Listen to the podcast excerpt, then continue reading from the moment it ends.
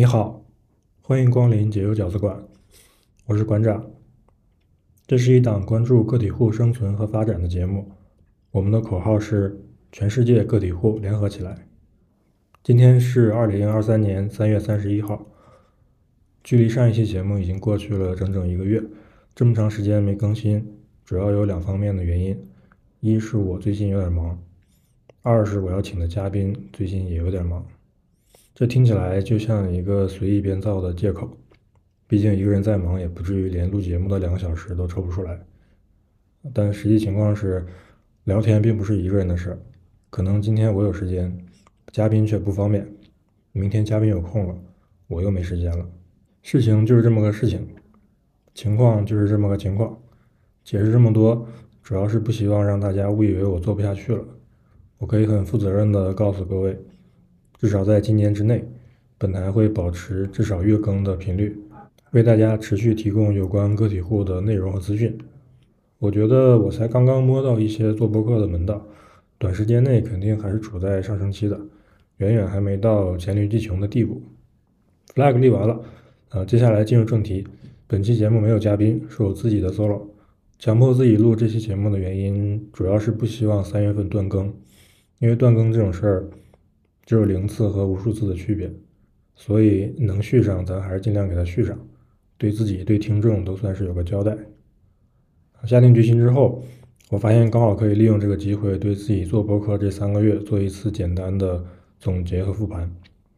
嗯，锤子变迁 App icon 上那句话说的很有道理，不要因为走得太远，就忘了当初为什么出发。我现在虽然还没走多远，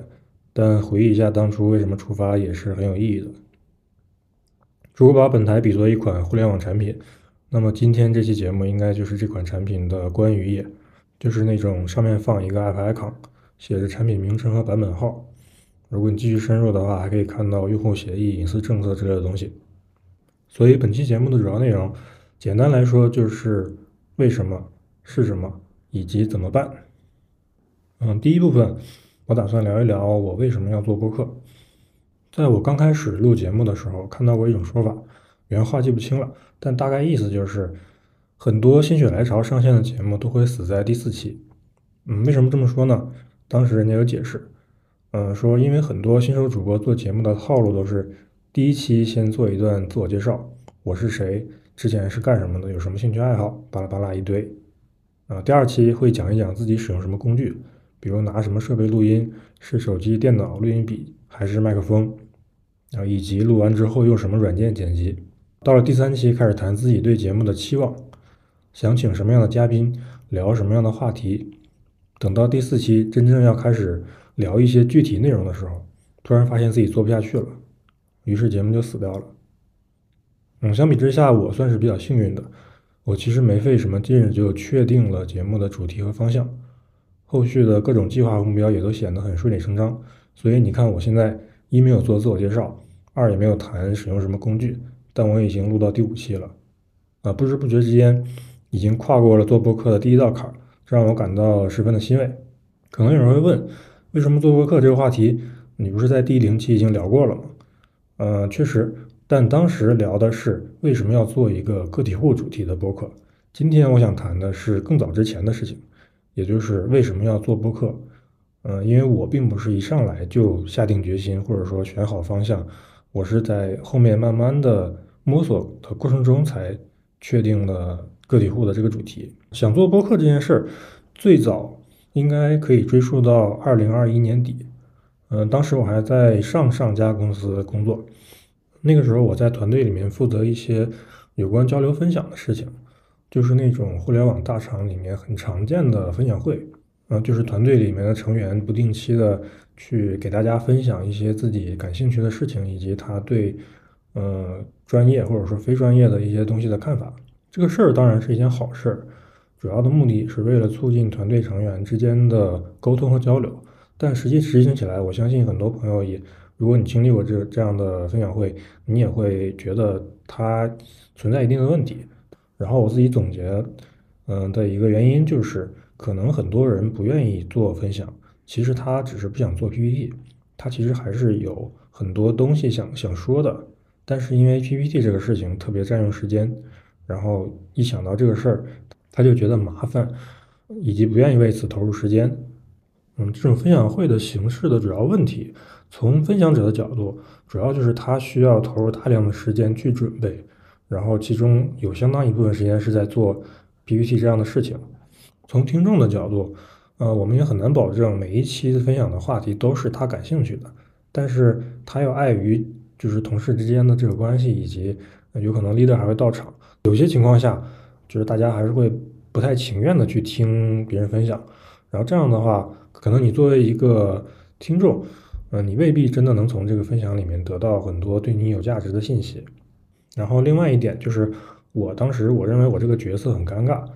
嗯，可能我我要做的事情就是，嗯，收一下主讲人的 PPT，然后在群里面通知一下大家，然后定个会议室，告诉大家啊几月几号有谁要给大家讲什么东西了。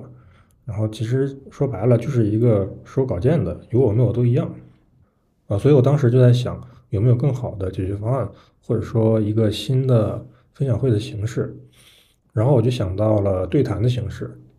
就是我的角色呢，可能就是一个主持人，然后每一期还是会有一个同事来做嘉宾，然后他讲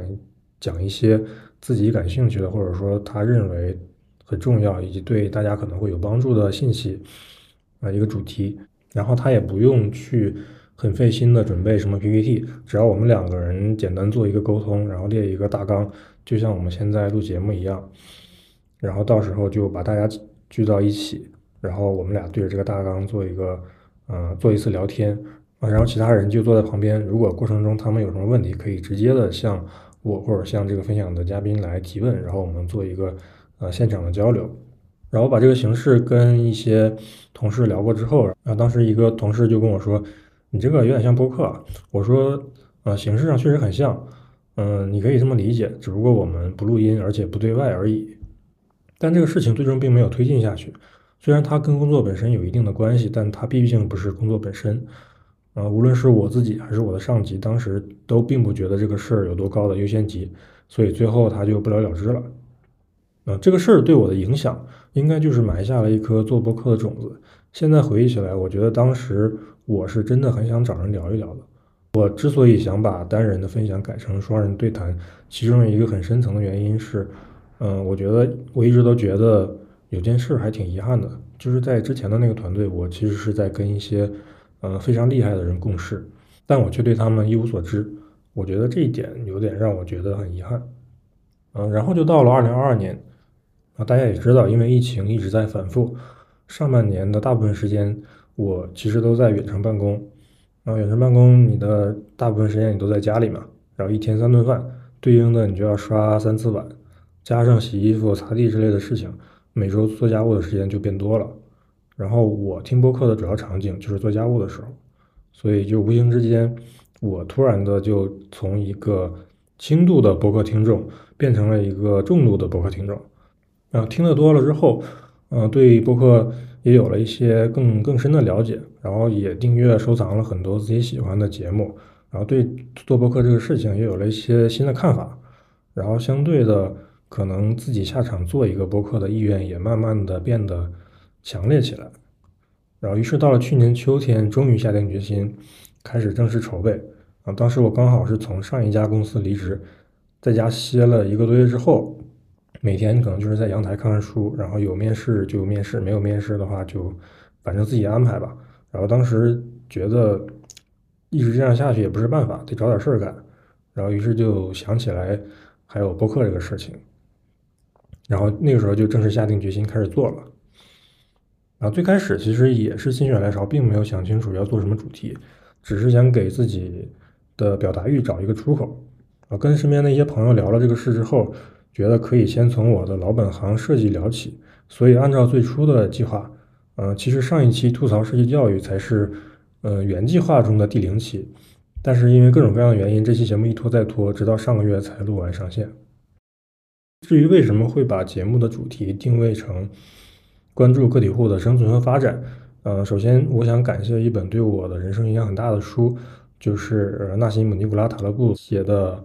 呃，反脆弱。这本书还挺神的，里面有很多有意思的内容，以后有机会其实可以专门聊一期。但今天我只是想粗浅的谈一谈它跟本台有关的部分。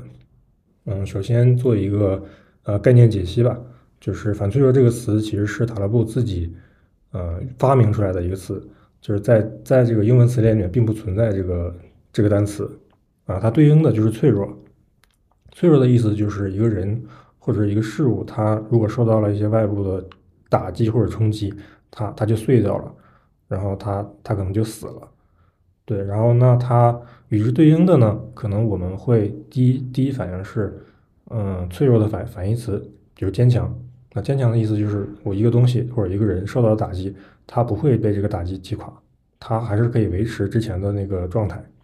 啊，但塔勒布这个人呢，他要更贪婪一些。他觉得这还不够，他想要的是说，我不仅啊，我不仅不会被击垮，我甚至还可以从就是攻击我的这些事情中受益。然后，所以反脆弱指的就是这个意思。然后他在书中也用一些职业，嗯，来举例子。比如说，他说，那一个典型的比较脆弱的职业就是那些华尔街的交易员啊，他们可能看起来就是衣着光鲜，或者说赚很多钱，但是如果突然来了一场经济危机，或者是一些呃，突发情况、意料不意料之外的事情，他们可能就会失去饭碗，然后甚至找不到下一份工作。与之对应的就是出租车司机。作者认为，相比之下，出租车司机具有更强的反脆弱性。然后当时我读到这一段之后，觉得很有意思。然后整本书里我也记了很多笔记。《一代宗师》里面有句台词我特别喜欢，就是“念念不忘，必有回响”。读什么书、玩什么游戏、嗯，看什么电影、经历什么事情。这些其实都是你自己的选择，但反过来看，也正是这些选择不断的塑造了你。嗯，这本书其实是两年前读的，当时只是觉得读了一本好书，然后书里面的很多内容，嗯，让我觉得很有道理。但我当时没想到的是，他会在两年之后，呃，帮助我找到一个播客的主题。那这个起源其实就是在去年秋天筹备播客的那段时间，突然有一天。在 Flomo 的每日回顾里面，我看到了，呃，两年前自己记的一些笔记，刚好是关于反脆弱的一些内容，然后当时就有感而发，发了一条即刻，然后原话是说，嗯，个体户的反脆弱性最强，那职场的终点是个体户吗？啊，这句话最后也变成了本台第零期节目的标题。以上就是我为什么要做博客。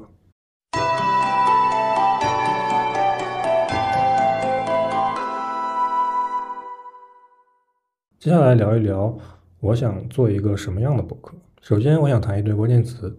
就是声音与文字。声音跟文字的不同之处在于，声音是很难作假的，这个很好理解。比如说，我跟你在微信上聊天，我给你发了一句话，这句话看起来很正常、很友善，甚至还带了两个可爱的小表情，但实际上我可能正在一边打字一边骂你。嗯，很多东西你隔着互联网是看不到的，但声音就不一样了。如果我没有经过特殊训练的话，我很难把一些潜在的东西抹掉。啊，听我说话的那个人，他会很容易的从我声音中听出一些潜台词。我是开心还是难过，愤怒还是忧愁，对方都能有所察觉。所以跟文字相比，声音除了传递信息之外，它也如实的呈现了说话人当下的情绪和态度。因此，我觉得作为一种媒介，声音要比文字更真诚一些。龙哥说，善良比聪明更重要，我无比认同。并且在后面又补充了一句，那就是真诚比善良更重要。我对播客这种内容形态的好感，很大程度上来自于我对声音的好感。关于想要做一个什么样的播客，我觉得第一个问题，嗯，首先你要你要决定是一个人做还是两个人做。其实我的本意是希望两个人做的，嗯，也就是说有一个同伙，嗯，因为呢人都有惰性，如果你自己做的话，比如有一天你很懒。然后，然后可能这个事儿就不了了之了。但如果有一个同伴的话，可能他不用说什么，他的存在本身就会给你提供一些无形的压力，然后让你嗯对这个事情更上心，然后投入更多的精力。我觉得这对一个节目长久的做下去还是有帮助的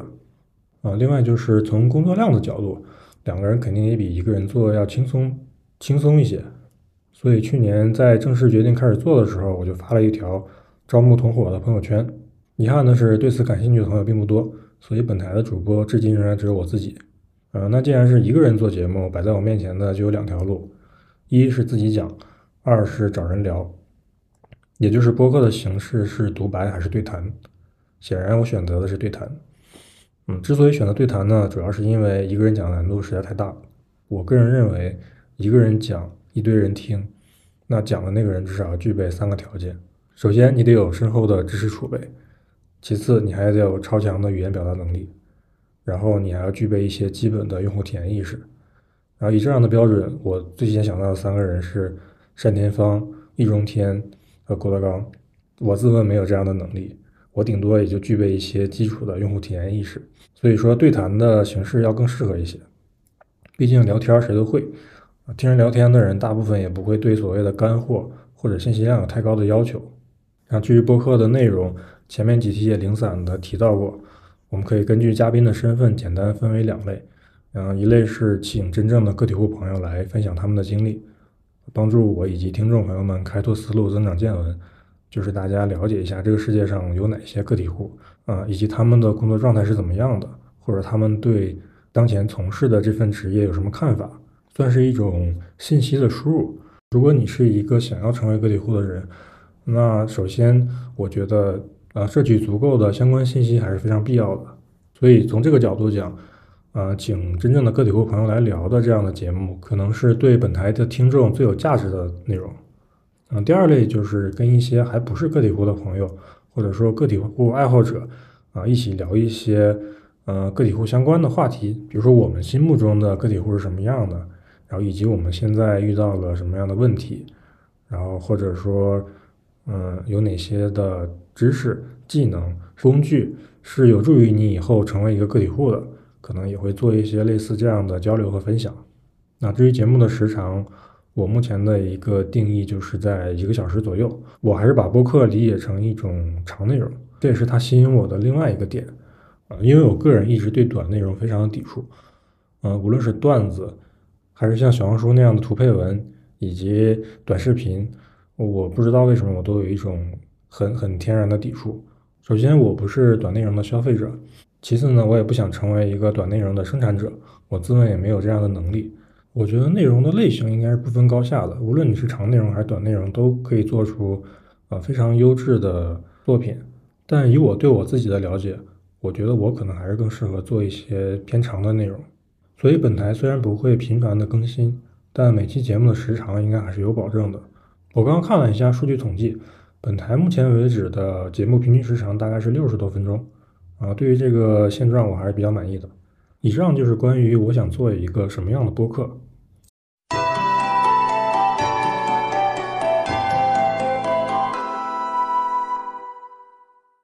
最后来谈一谈，我打算怎么做这个播客。我给自己定了一个初步的 OKR，那 O 也就是目标，嗯，就是到年底，啊，订阅量达到三千。我觉得这是一个有一定难度，但是又并非完全不可能实现的目标。嗯，作为 OKR 里面的 O，还是比较合理的。嗯，为了让更多的人订阅本台，唯一的途径就是把内容做好。所以对应的，我还给自己写了两条 KR。那 K R 一就是在二零二三年内邀请十位不同的个体户嘉宾来做客，啊，分享他们的经历和对自己目前从事的这个工作的看法。然后我希望这十位个体户嘉宾里至少有一位是我之前不认识的朋友。那为什么这么说呢？其实还是为了节目的长远发展考虑，利用现有的资源完成今年的目标肯定是没什么问题的。但是越往后，我就越要面临一个个体户储备不够的这样的一个情况。今年录完了，还有明年、后年，甚至更多年以后，早晚有一天我会把手里的个体户资源用光。所以，为了本台的长远发展，我必须不断的认识新的个体户朋友。既然早晚都要迈出这一步，我还是希望尽早一点。我不想等到手里的资源全都用光的时候，再跑出去认识新的朋友，那样太被动了。所以我才给这个 K R 一加了一个附加条件，就是今年的十位个体户嘉宾里，至少有一位是我之前不认识的朋友。嗯，十名个体户嘉宾只能保证录出十期节目，但一年有十二个月，如果只跟个体户聊的话，我就没法保证月更了。所以在跟真正的个体户聊天之余，啊，也会跟一些非个体户朋友，也就是个体户爱好者们聊一聊其他的事情。这些话题有可能跟个体户相关，也有可能跟个体户不相关啊。但我相信，嗯，几个个体户爱好者凑到一起，他们无论聊什么，其实你都可以理解为跟个体户这个话题有关。有了这种节目的存在，我想我应该就可以保证月更的频率了。以上就是我打算怎么做这个博客，也是本期节目的最后一部分。那今天的节目就到这里，感谢你的收听，祝你生活愉快，再见。